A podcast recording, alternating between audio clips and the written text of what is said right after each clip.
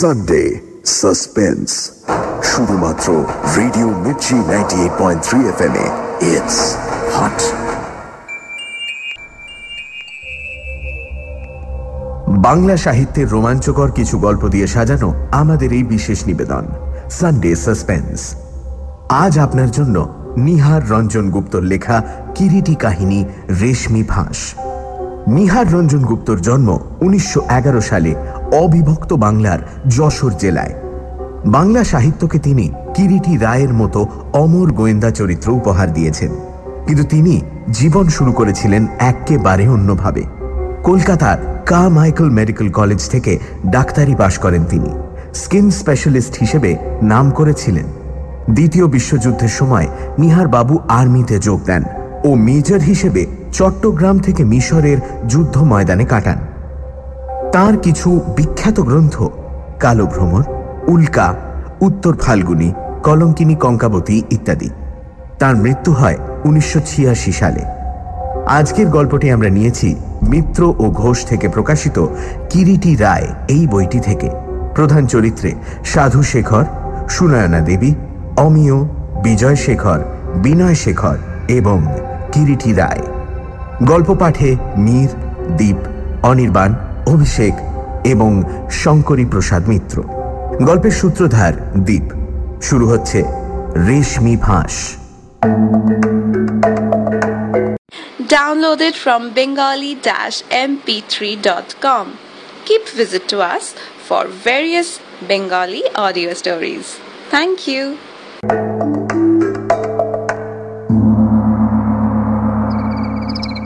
রাত্রির কালো অন্ধকার। সমস্ত বাড়িটা যেন রাত্রির এই ঘন অন্ধকারে একেবারে নিঃশেষে হারিয়ে গিয়েছে।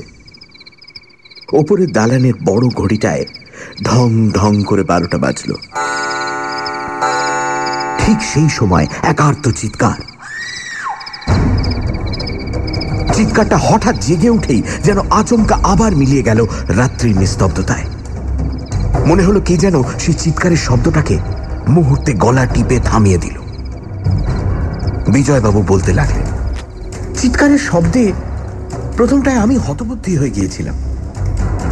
তারপর ধীরে ধীরে নিজের সত্তাকে ফিরে পেলাম। সব আবার তখন স্তব্ধ নিঝুম হয়ে গেছে। তারপর? বিজয়বাবুর মুখের দিকে চেয়ে কিরিটি করল প্রশ্নটা। তারপর ঘর থেকে বেরিয়ে বারান্দায় এসে দাঁড়ালাম। সুইচ টিপে আলোটা জ্বালালাম। কিন্তু আশেপাশে সন্দেহজনক কোনো কিছুই দেখতে পেলাম না। সামনেই নিচে নামবার সিঁড়ি। রাত্রেও সিঁড়িতে আলো জ্বলে। সিঁড়ি দিয়ে নিচে নামলাম। সেখানেও কিছু দেখতে পেলাম না। আবার উপরে উঠে এলাম। সকলের ঘরই তখন ভেতর থেকে দরজা বন্ধ। একটু আগের আর্ত চিৎকারের শব্দে কারোর ঘুম ভেঙেছে বলে মনে হলো না। নিজের ঘরে এসে আবার দরজা বন্ধ করে বিছানায় শুয়ে পড়লাম। নানা চিন্তায় মন আচ্ছন্ন কাজেই একসময় ঘুমিয়ে পড়লাম। পরের দিন সকালে বিনয়ের ডাকে ঘুম ভাঙল। উঠে দরজা খুলে দিতেই সে হাউ হাউ করে কেঁদে উঠে বলল সর্বনাশ হয়ে গেছে দাদা। জ্যাঠামশাইকে কে খুন করেছে? খুন করেছে? সে কি? হ্যাঁ দেখবে এসো তাড়াতাড়ি এসো। বিনয়ের সঙ্গে জ্যাঠামশাইয়ের ঘরে গেলাম। সকলেই সেখানে উপস্থিত। চাকর বাকররাও দরজার বাইরে জটলা পাকাচ্ছে। ঘরের মধ্যে ঢুকে দেখি, যে আরামকে দ্বারায় জ্যাঠামশাই বেশিরভাগ সময় শুয়ে বিশ্রাম করতেন, তার উপরেই জ্যাঠামশাইয়ের প্রাণহীন অসাড় দেহটা এলিয়ে পড়ে আছে। গলায় একটা রেশমি সুতোর ফাঁস শক্ত করে আটা। চোখ দুটো ঠেলে কোটর থেকে বেরিয়ে এসেছে। বিভৎস। সমস্ত মুখখানা একেবারে নীল হয়ে গেছে। ঠোঁটে ঠোঁট চাপা আর ঠোঁটের পাশ দিয়ে কালো রক্তের ফেনা গড়াচ্ছে। দুপাশ দিয়ে হাত দুটো অসহায়ভাবে ঝুলছে। মৃতদেহ ঘিরে সকলে চারপাশে দাঁড়িয়ে। সে দৃশ্যে সকলেই স্তম্ভিত বিমূঢ়।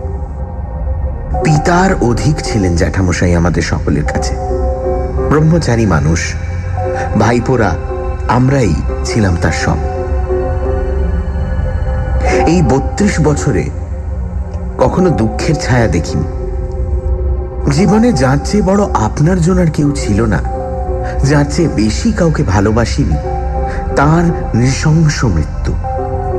কতখানি অভিভূত হলাম, আপনাকে বুঝিয়ে বলতে পারব না, মিস্টার রায়? বিজয়বাবুর দু চোখ জলে ভরে এলো। আচ্ছা বিজয়বাবু সাধারণত আপনি কত রাতে শুতে যান? কিরিটি প্রশ্ন করে। আমি একটু তাড়াতাড়ি ঘুমাই। রাত্রি দশটার বেশি বড় একটা জাগি না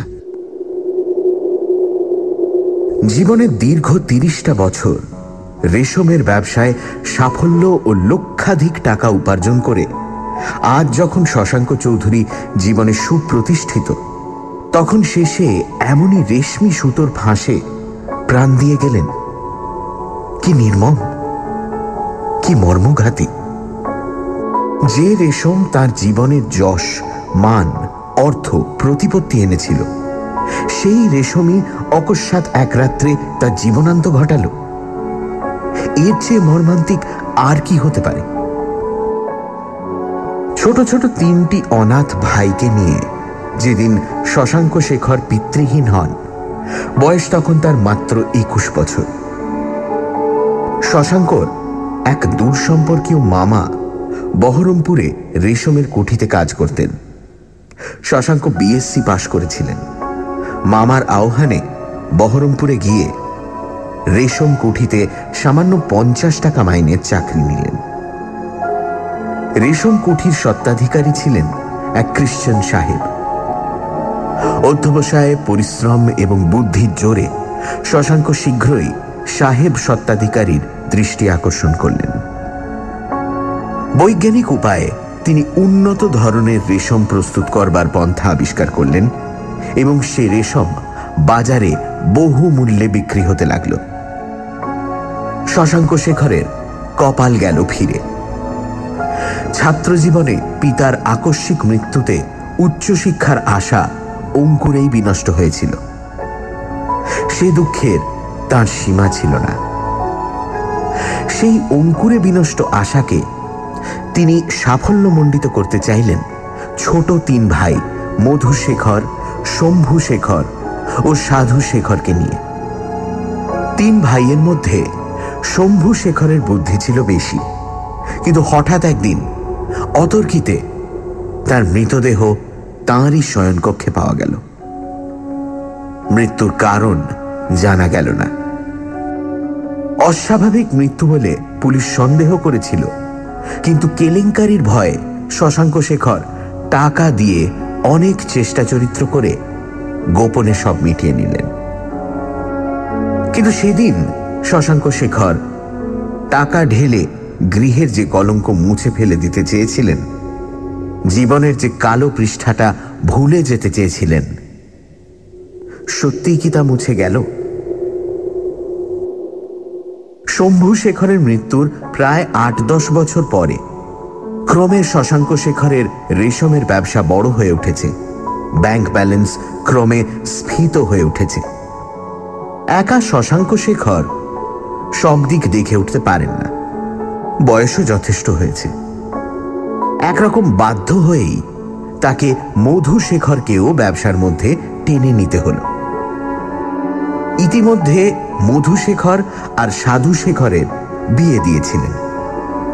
মধুর দুটি ছেলে, সাধুর একটি।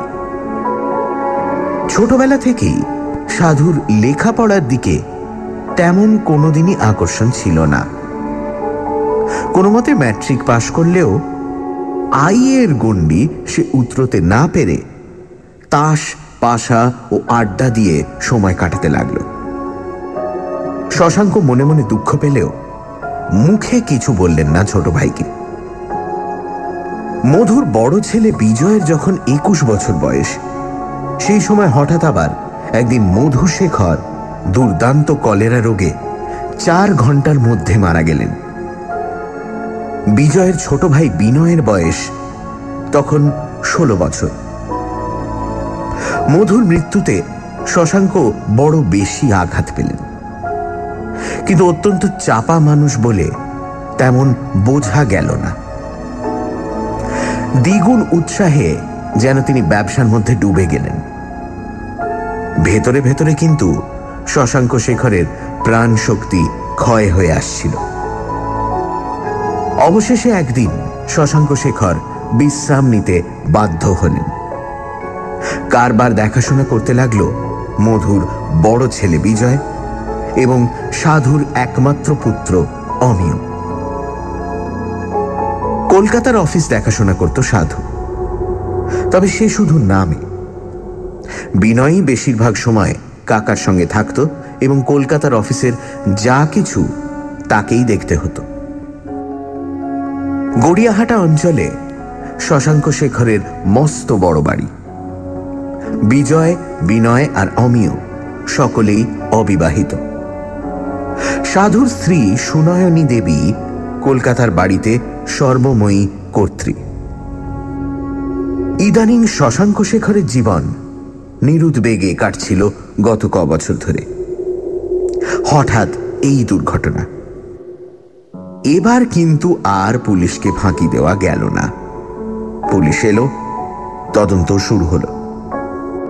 এ বাড়ির সঙ্গে আগেকার একটা ঘটনাকে কেন্দ্র করে কিরিটির আলাপ পরিচয় হয়েছিল এবং ক্রমে শশাঙ্ক শেখরের সঙ্গে ও এ বাড়ির সকলের সঙ্গেই এমনকি সুনয়নী দেবীর সঙ্গেও যথেষ্ট আলাপ এবং সৌহার্দ্য জমে ওঠে কিরিটির।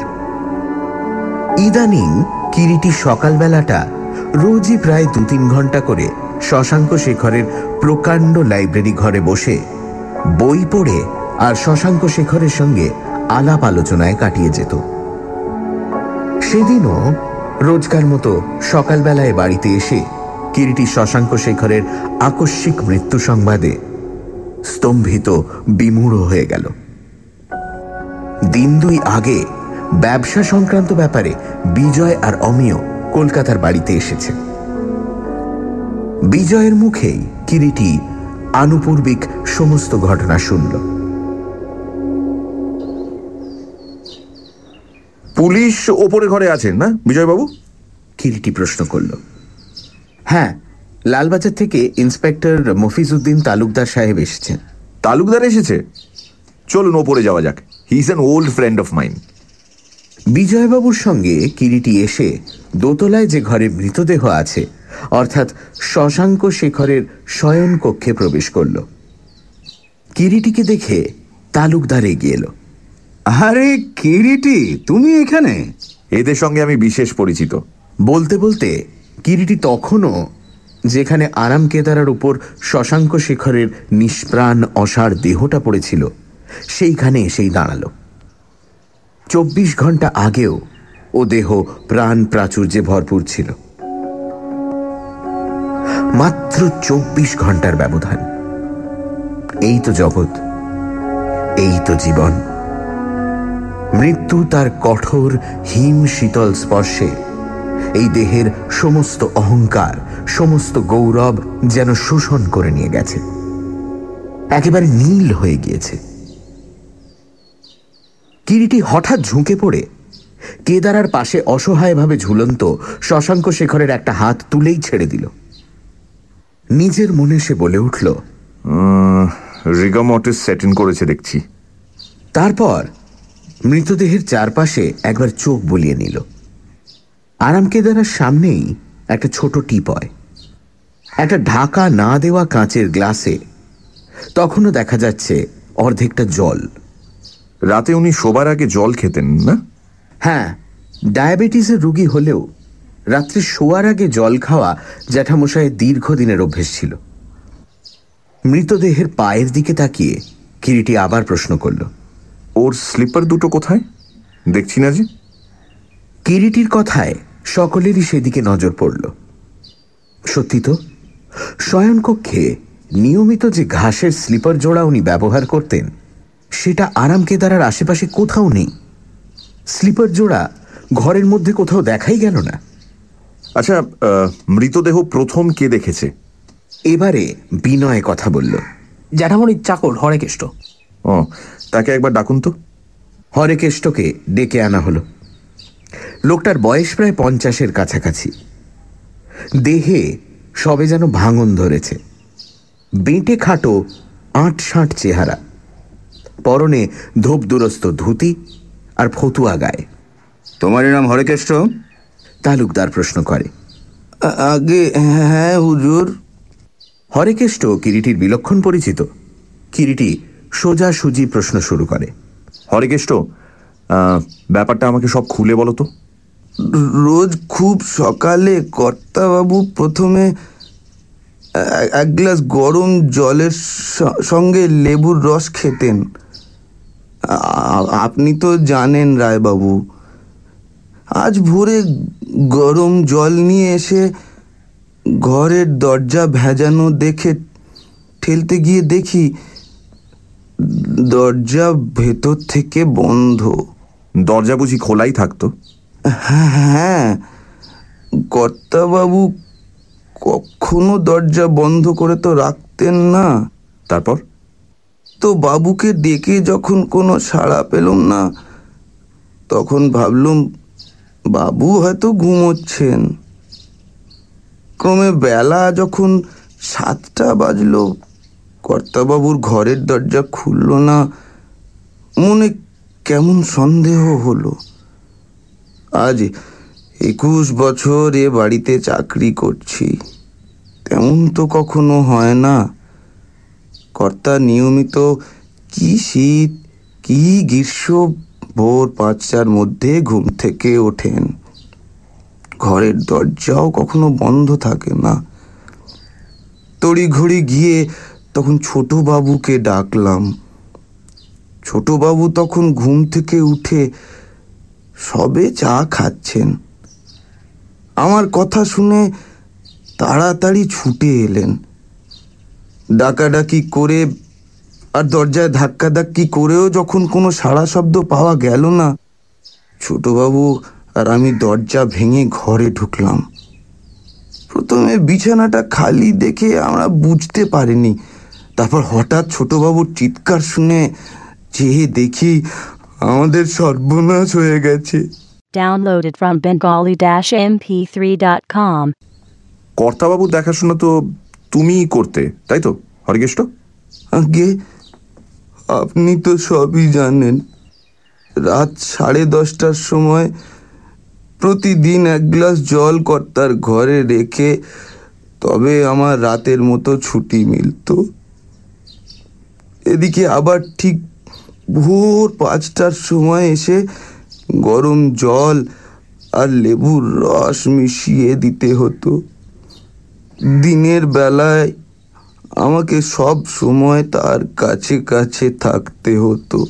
তাহলে গতকাল রাতে দশটার সময় তুমি যখন কর্তাবাবুর জল রাখতে এ ঘরে আসো তখনও তিনি বেঁচে ছিলেন। হ্যাঁ বাবু।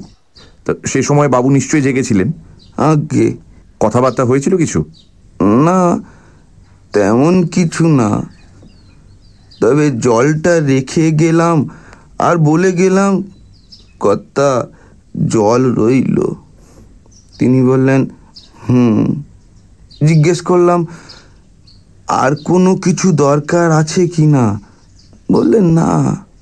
ওই চেয়ারটাতেই তিনি তখন বসেছিলেন নাকি বিছানায় শুয়েছিলেন? আগে ওই চেয়ারটাতেই বসেছিলেন জানলার কাছে ঘরের দিকে পিছন ফিরে। হ্যাঁ? কিরিটি যেন হঠাৎ চমকে ওঠে। ঠিক বাইরে বারান্দায় এমন সময় জুতোর মচমচ আওয়াজ পাওয়া গেল।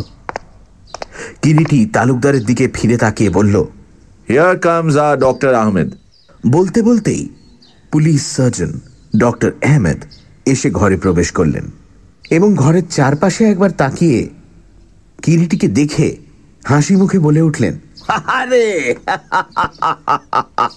Kiriti Roy. Then something is really bad তো মিস্টার রায় রহস্য ঘনীভূত তো? আপাতত অন্ধকার রাতে রেশমি ফাঁসের নিষ্ঠুর এক হত্যাকাণ্ড মাত্র। আগে আপনি ডেড বডি পরীক্ষা করুন। যতটা সম্ভব পুলিশকে সাহায্য করুন। পুলিশকে? মানে আর ওল্ড ফ্রেন্ড তালুকদারকে? সে তো আছেই। কিন্তু তাহলে আপনি না হঠাৎ এসে পড়েছি। এদের সঙ্গে যথেষ্ট জানাশোনা আছে আগে থাকতেই এবং বিশেষ করে মৃত শশাঙ্কবাবুর সঙ্গে যথেষ্ট হৃদ্যতা ছিল। তাই একটু জিজ্ঞাসাবাদ করছিলাম আর কি। তাছাড়া বোঝেনি তো দীর্ঘদিনের অভ্যেস। ডক্টর আহমেদ তার কাজ শুরু করলেন। মোটামুটি পরীক্ষা সেরে উঠে দাঁড়াতেই কিরিটি প্রশ্ন করল। কতক্ষণ আগে মৃত্যু হয়েছে বলে মনে হয় আহমেদ সাহেব? তা প্রায় ঘণ্টা এগারো বারো হবে বই কি। আমারও তাই ধারণা। স্ট্র্যাঙ্গুলেশনই তো মৃত্যুর কারণ নাকি? আপাতত তাই বলেই তো মনে হচ্ছে। ময়না তদন্ত করে দেখা যাক if anything mysterious is found এরপর কিরিটি তালুকদারকে প্রশ্ন করল। তোমাদের পুলিশের তদন্ত শেষ হয়েছে তালুকদার? হ্যাঁ মোটামুটি। কেবল জবানবন্দি নিতে বাকি। ও তবে শুরু করে দাও। আমি অপেক্ষা করি। তোমার কাজ শেষ হয়ে গেলে একসঙ্গেই আমার গাড়িতে ফেরা যাবে। তালুকদার তার জবানবন্দি নেওয়া শুরু করলেন।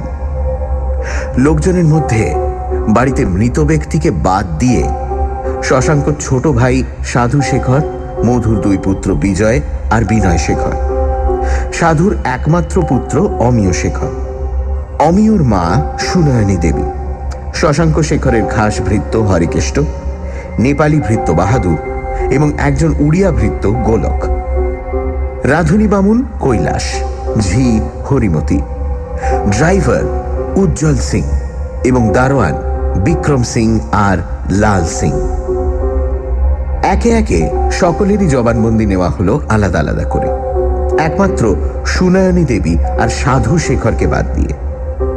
এদের সকলকে ঘর থেকে বিদায় দিয়ে সবশেষে ওদের দুজনকে ডেকে পাঠানো হলো।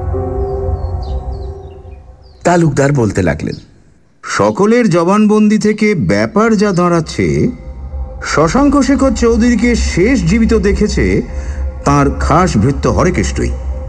রাত্রি বারোটার সময় বিজয়বাবু তখনও জেগে পড়াশুনো করছিলেন। একটা আত্মচিৎকার শুনতে পান। কিন্তু ঘর থেকে বেরিয়ে কোথাও তিনি সন্দেহজনক কিছু দেখতে পাননি বা শুনতে পাননি। বাড়িতে রাত্রির খাওয়া দাওয়া সাড়ে নটার মধ্যে চিরদিন শেষ হয় এবং গত রাত্রেও তার ব্যতিক্রম ঘটেনি। বিজয়বাবুর বর্ণিত চিৎকারের শব্দটা বিজয়বাবু ভিন্ন আর কেউ শুনতে পাননি। বিনয়বাবু রাত্রি সাড়ে নটার সময় তাঁর জ্যাঠামশাই শশাঙ্ক শেখরের ঘরে গিয়েছিলেন ব্যবসা সংক্রান্ত কথাবার্তা বলতে। মিনিট পাঁচ সাতের মধ্যেই কথা শেষ হওয়ায় তিনি চলে আসেন। তারপর বিনয়বাবু নিজের শয়নকক্ষে গিয়ে শুয়ে পড়েন এবং সারাদিনের পরিশ্রমের পর শীঘ্রই ঘুমিয়ে পড়েন। তারপর আজ সকালে গোলমালে ঘুম ভেঙে উঠে সব জানতে পারে। গত দিনে বা রাত্রে বিজয়বাবুর সঙ্গে শশাঙ্ক শেখরের দেখা সাক্ষাৎ হয়নি। অমিয় শেখরের মতে তিনি রাত্রি আটটার মধ্যে বাড়ি থেকে বেরিয়ে যান। তিনি গিয়েছিলেন নাইট শোতে সিনেমা দেখতে। হোটেলে খেয়ে সিনেমা দেখে ফিরেছেন রাত সাড়ে বারোটায়। এসেই সোজা নিজের ঘরে ঢুকে বিছানায় শুয়ে ঘুমিয়ে পড়েন। হরেকেষ্ট রাত সাড়ে দশটায় জল দিয়ে নিজের ঘরে গিয়ে শোয়। অন্যান্য ভৃত্যদের মধ্যে কেউ কিছু জানে না। যদিও রাত সাড়ে এগারোটা পর্যন্ত প্রায় সকলেই জেগেছিল। দারোয়ান লাল সিং রাত সোয়া নটা নাগাদ কাকে যেন বাড়িতে ঢুকতে দেখেছে। ঠিক বুঝতে পারেনি কে সেই লোক। এবং বাড়ির কেউ হবে বলে তাকে কোনো প্রশ্ন করেনি। লোকটি কে we must find him out বাইরে পায়ের শব্দ পাওয়া গেল। সানডে সাসপেন্স শুধুমাত্র radio Mirchi ninety eight point three F M A. It's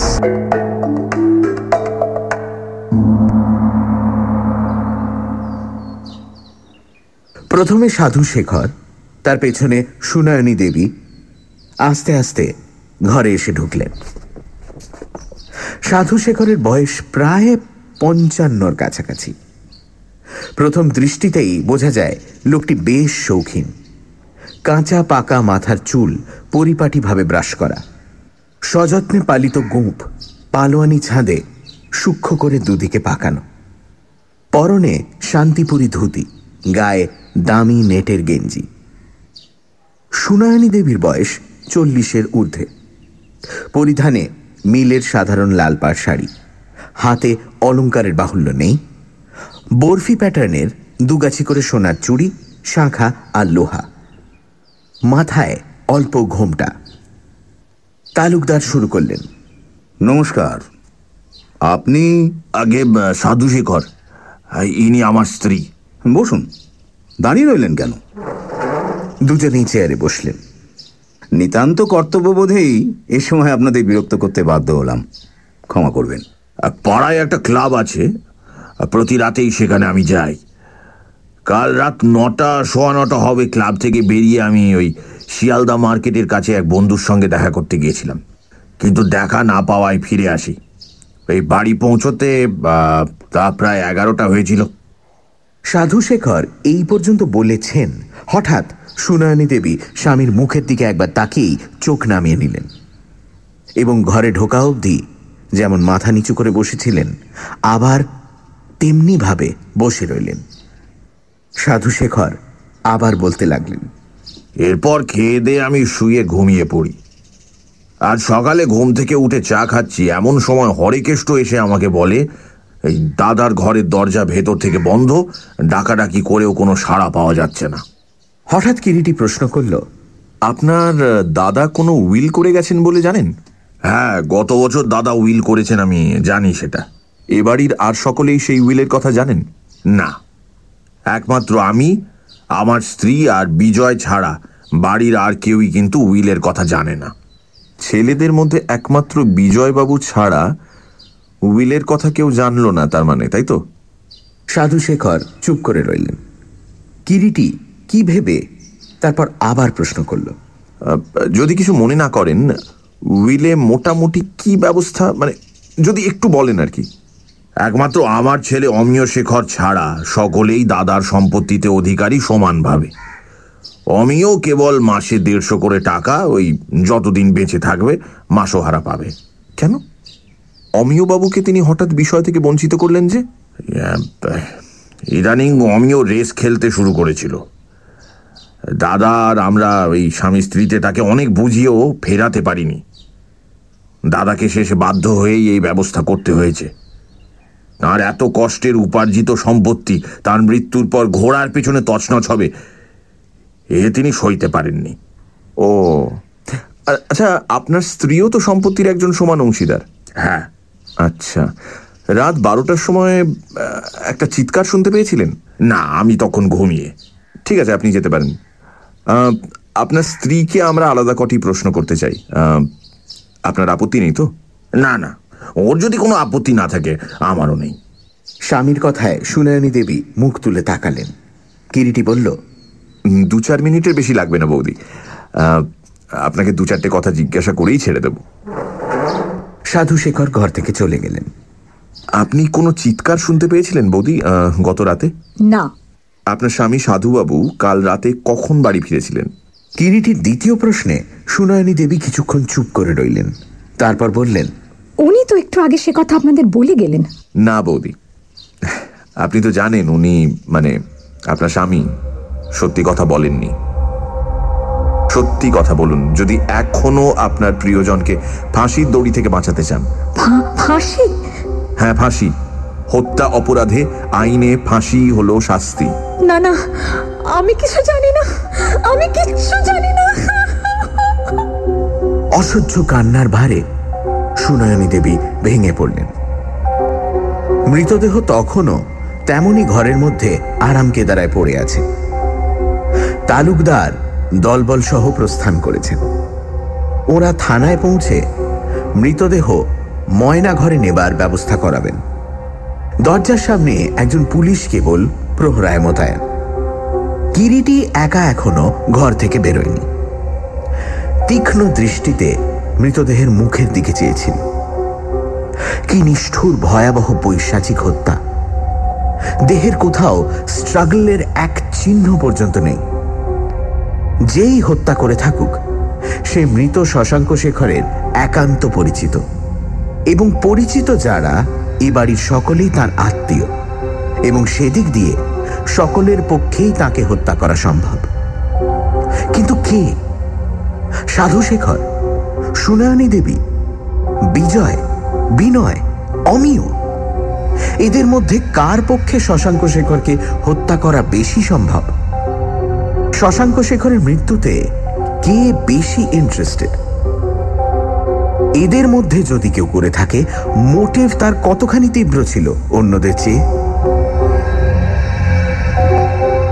চিন্তিত অবস্থায় কিরিটি ঘরের মেঝেটা পরীক্ষা করতে করতে হঠাৎ তার নজরে পড়ল ছোট ছোট কটা কাঁচের টুকরো এদিক ওদিক ছড়িয়ে রয়েছে।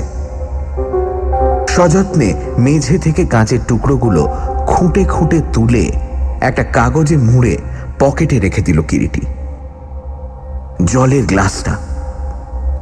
গ্লাসে আধা আধি জল এখনও পড়ে রয়েছে। বিছানা দেখে মনে হয় গত রাত্রে বিছানায় তিনি একেবারেই শোননি রাত্রে সাধারণত এগারোটার আগে শুতেন না। সে কথা সে নিজেও জানে। তাহলে আরাম কেদারাটা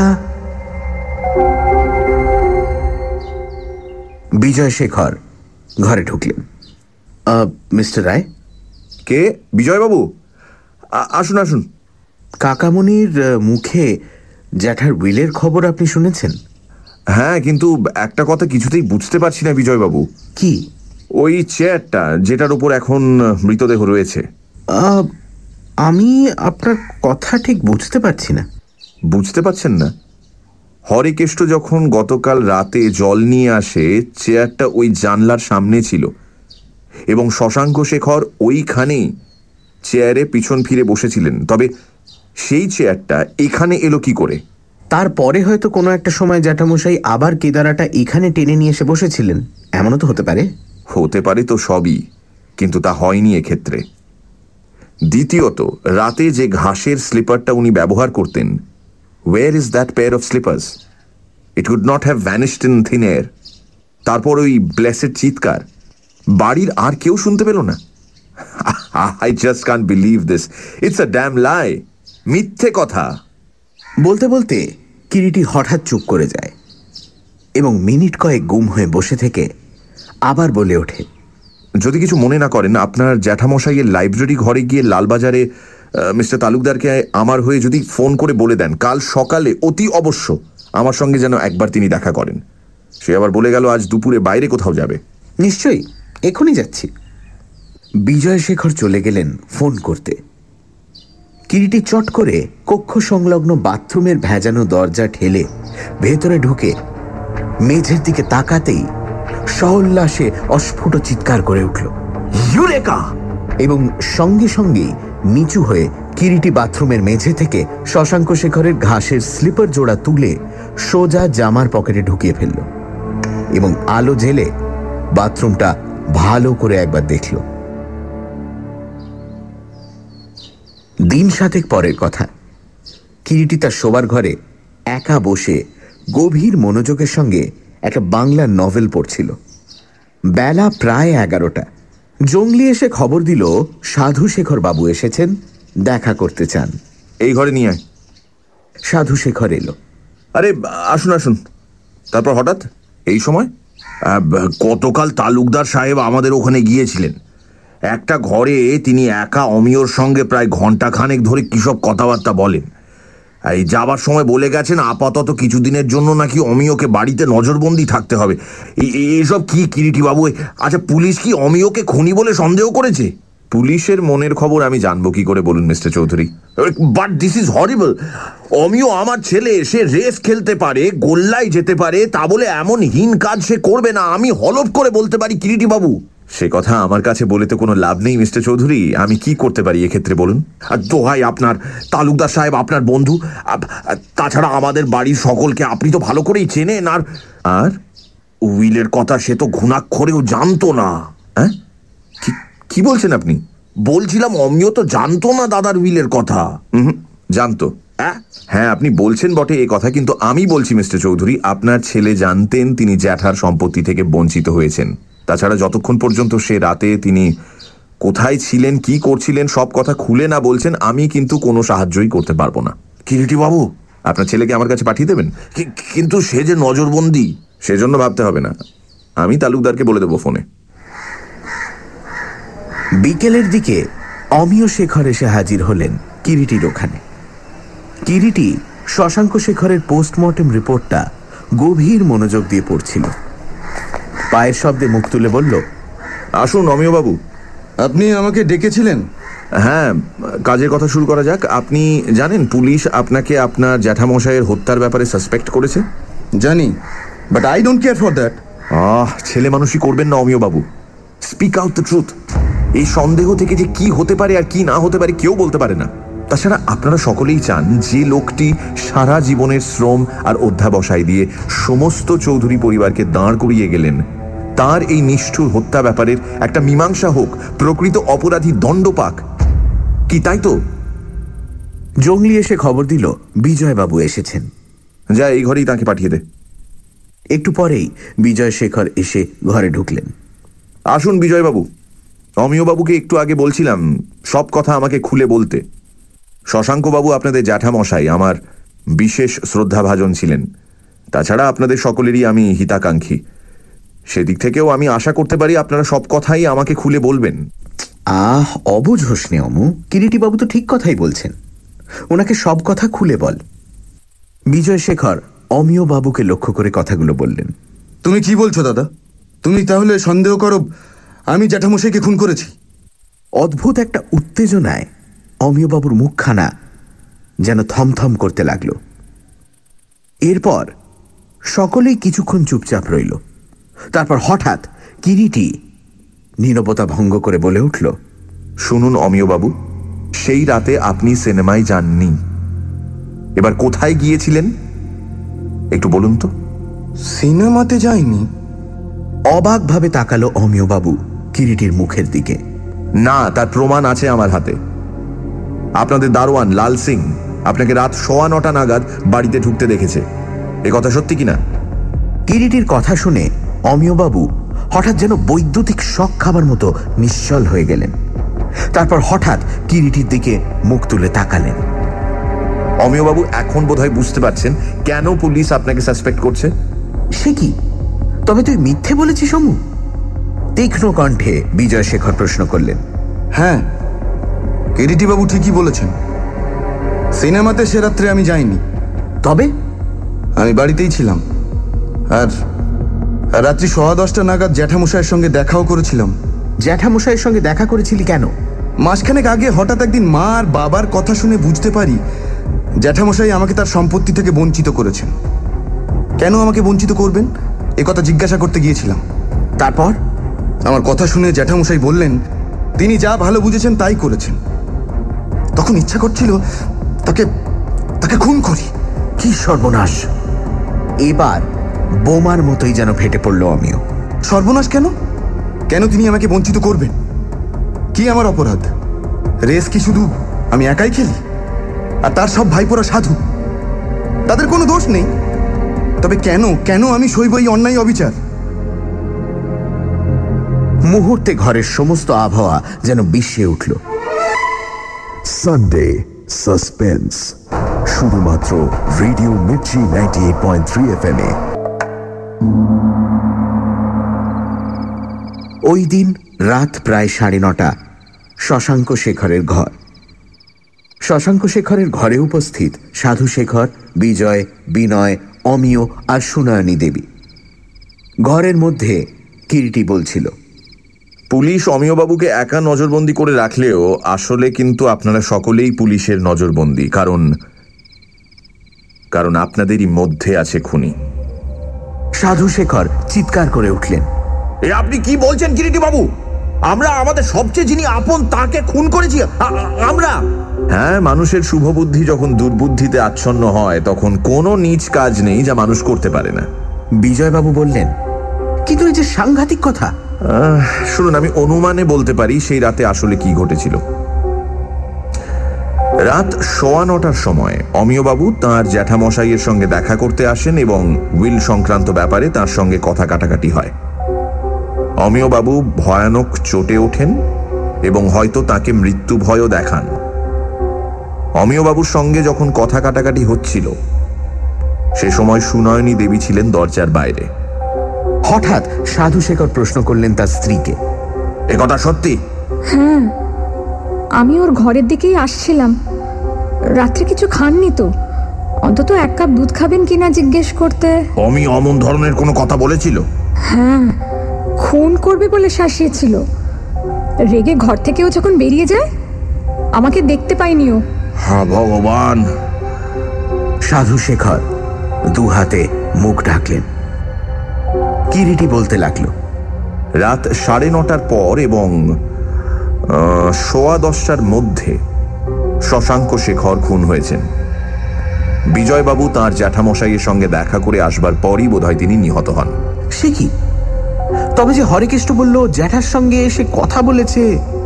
তিনি তার উত্তর দিয়েছেন বিজয় শেখর প্রশ্ন করলেন that is not correct Harekeshto যখন জল নিয়ে এ ঘরে আসে Shashanka Shekhar was already dead মৃত।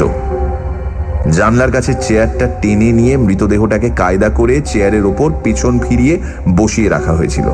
তবে তার কথার জবাব দিয়েছিল কে? খুনি। He was somewhere in this room লুকিয়ে ছিল। শশাঙ্ক শেখর হরকেষ্টর কথার জবাবে কেবল হ্যাঁ আর না দুটি কথা বলেছিলেন। হরেকেষ্টর মনে কোনো সন্দেহ হয়নি। তারপর হরেকেষ্ট যখন চলে গেল, তখন খুনি নিশ্চয়ই আবার চেয়ারটাকে টেনে ঘরের মাঝখানে এনে রাখে। খুনি যতই চালাক হোক না কেন, আমার কাছে ধরা পড়ে গেছে সে। বলতে বলতে হঠাৎ কিরিটি পকেট থেকে শশাঙ্ক শেখরের ব্যবহৃত ঘাসের স্লিপার জোড়া বের করে বলল এই স্লিপার জোড়াই খুনের প্রমাণ। এবং এছাড়া এই ঘরের মধ্যে এমন একটি প্রমাণ সে রেখে গেছে অজ্ঞাতে। যাতে করে তাকে আমাদের শনাক্ত করতে আদপেই কোনো কষ্ট পেতে হবে না। বলতে বলতে কিরিটি স্লিপার জোড়া টেবিলের ওপর নামিয়ে রাখল। তারপর আবার বলতে শুরু করল। রাত বারোটার সময় একটা আর্ত চিৎকার শোনা যায়। একমাত্র বিজয়বাবু ছাড়া দ্বিতীয় কেউ সে চিৎকার শুনতে পাননি। এবার কথা হচ্ছে, চিৎকারটা সত্যি হয়েছিল কিনা? আমি বলছি হ্যাঁ। চিৎকার করেছিলেন সুনয়নী দেবী।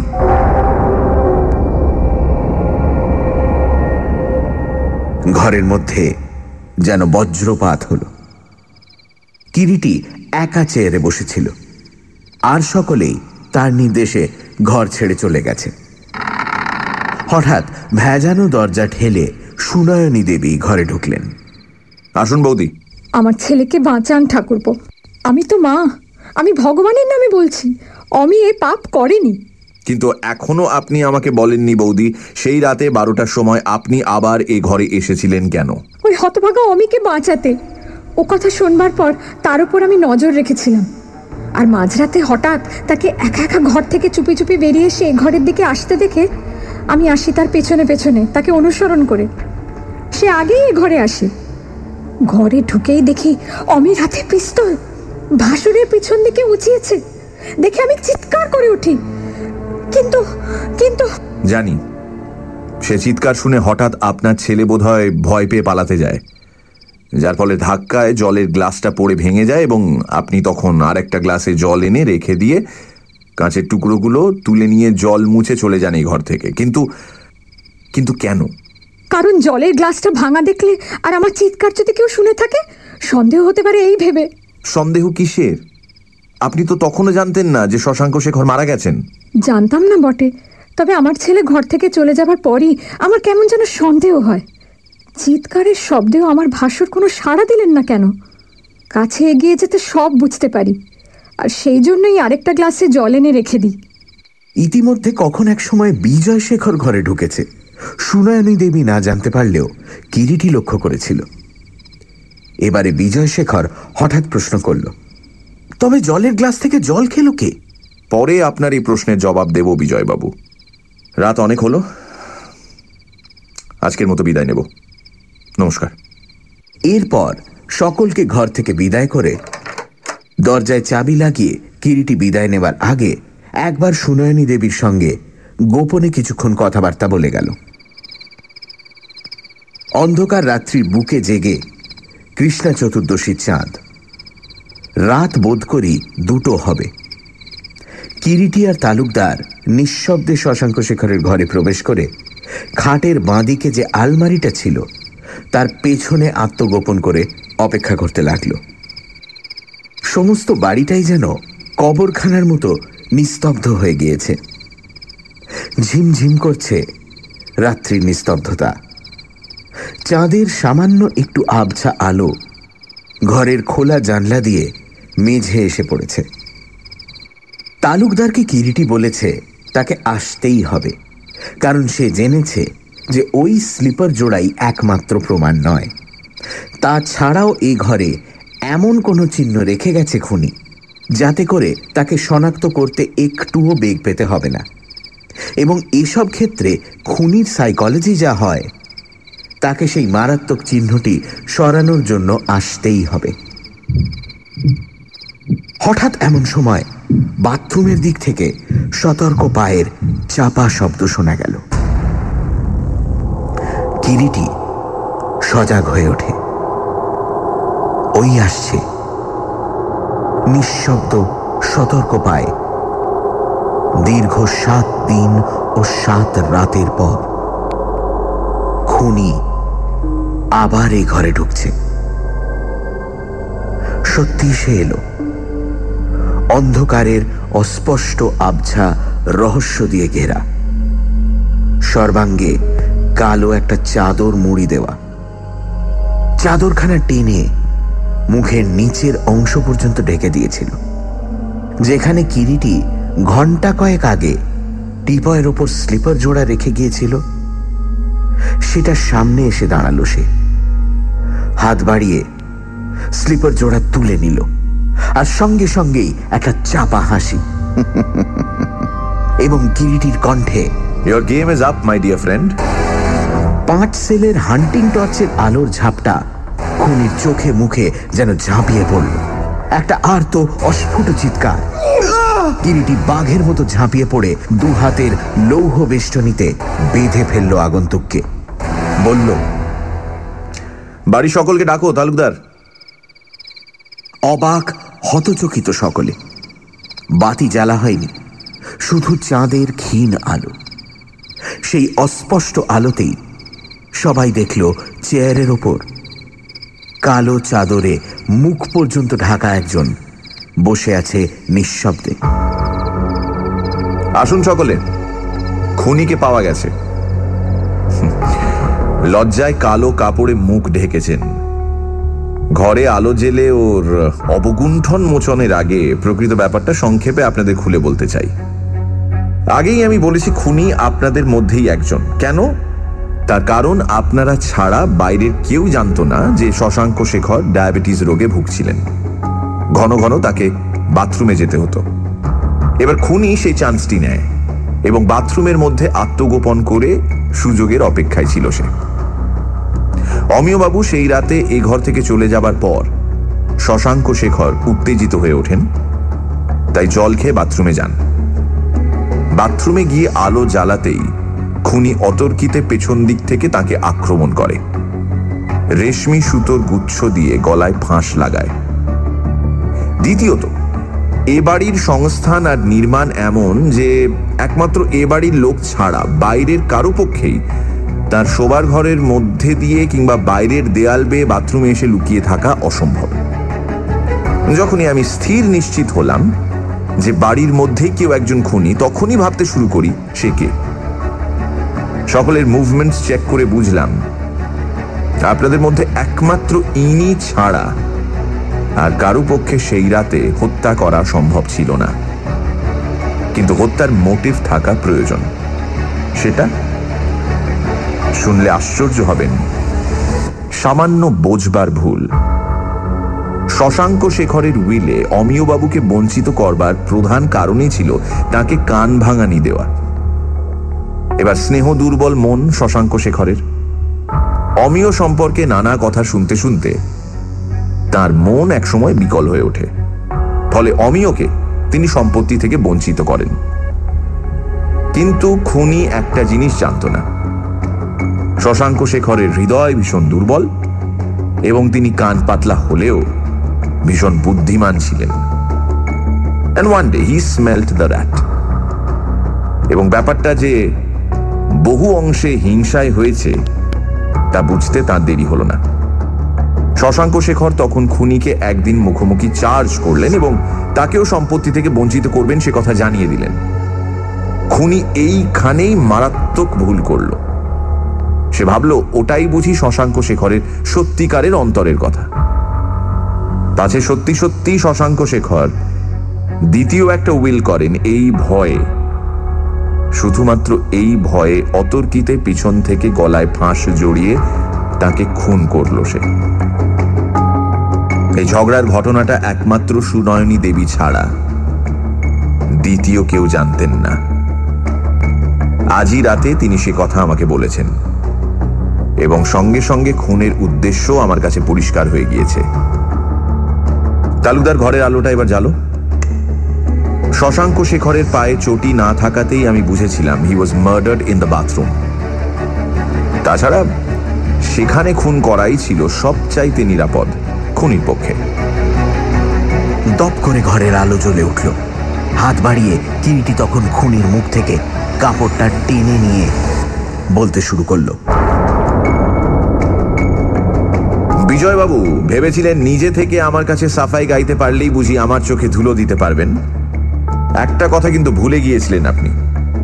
যে লোক সাধারণত রাত দশটার বেশি জাগে না সে হঠাৎ রাত বারোটা পর্যন্ত জেগেছিল কেন? চিৎকার শুনতে কি? কি করে বুঝলে কিরিটি? যে বিজয়বাবুই খুনি তালুকদার প্রশ্ন করল। বাই সিম্পল অ্যানালিসিস বিনয়বাবু হত্যা করতে পারেন না কারণ তিনি থাকতেন একেবারে শেষ দিককার ঘরে। সেখান থেকে শশাঙ্ক শেখরের ঘরে ঢুকতে হলে একমাত্র ওই দরজা ছাড়া উপায় ছিল না। এবং সেক্ষেত্রে ঘরে ঢুকে হত্যা করে দরজা বন্ধ করে বেরুবারও উপায় ছিল না। তারপর অমিয়বাবু, তিনি যে খুন করেননি তার প্রমাণ তার মুভমেন্টস সাধুবাবু আর সুনয়নী দেবীর মুভমেন্টস তাদের নির্দোষিতার প্রমাণ। এবার বাকি পড়ে রইলেন বিজয়বাবু। সামান্য একটা পরীক্ষা করেছিলাম খুনিকে, স্রেফ একটা ধাপ্পা দিয়ে যে খুনি এমন একটা চিহ্ন এই ঘরে রেখে গেছে যাতে করে তাকে শনাক্ত করতে আমাদের এতটুকু কষ্ট পেতে হবে না। এবং নির্বহুল ভাবেই উনি আমার ফাঁদে পা দিলেন। বিধাতার দণ্ড এমনি করেই পাপির মাথায় পড়ে। সাধুবাবু, আমার কর্তব্য শেষ হয়েছে। এবারে তালুকদার সাহেবের সঙ্গেই আপনাদের আলোচনা। আমি আসি। ঘরের উজ্জ্বল বৈদ্যুতিক আলো অন্ধকারের সকল রহস্য উদ্ঘাটন করে দিয়েছে। বিজয় শেখর, তার জ্যাঠামশাইয়ের খুনের কলঙ্ক এবং দুর্নিবার লজ্জা মাথা পেতে নিলেন। একঘর স্তম্ভিত মুখের সামনে দিয়ে ধীর পায়ে বেরিয়ে গেল কিরিটি।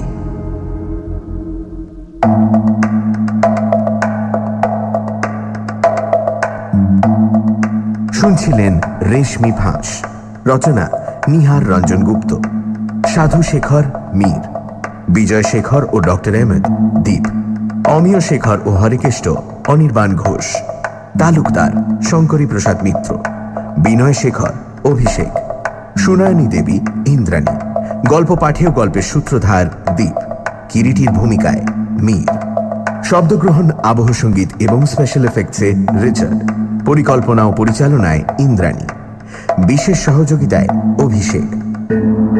রেডিও মির্চির তরফ থেকে আন্তরিক ধন্যবাদ, লেখক কন্যা শ্রীমতী কেয়া সেনগুপ্ত এবং তার পরিবারকে আমাদের পাশে থাকার জন্য। আগামী সপ্তাহে ঠিক এই সময় আরও একটি রোমাঞ্চকর গল্প নিয়ে হাজির হবে সানডে সাসপেন্স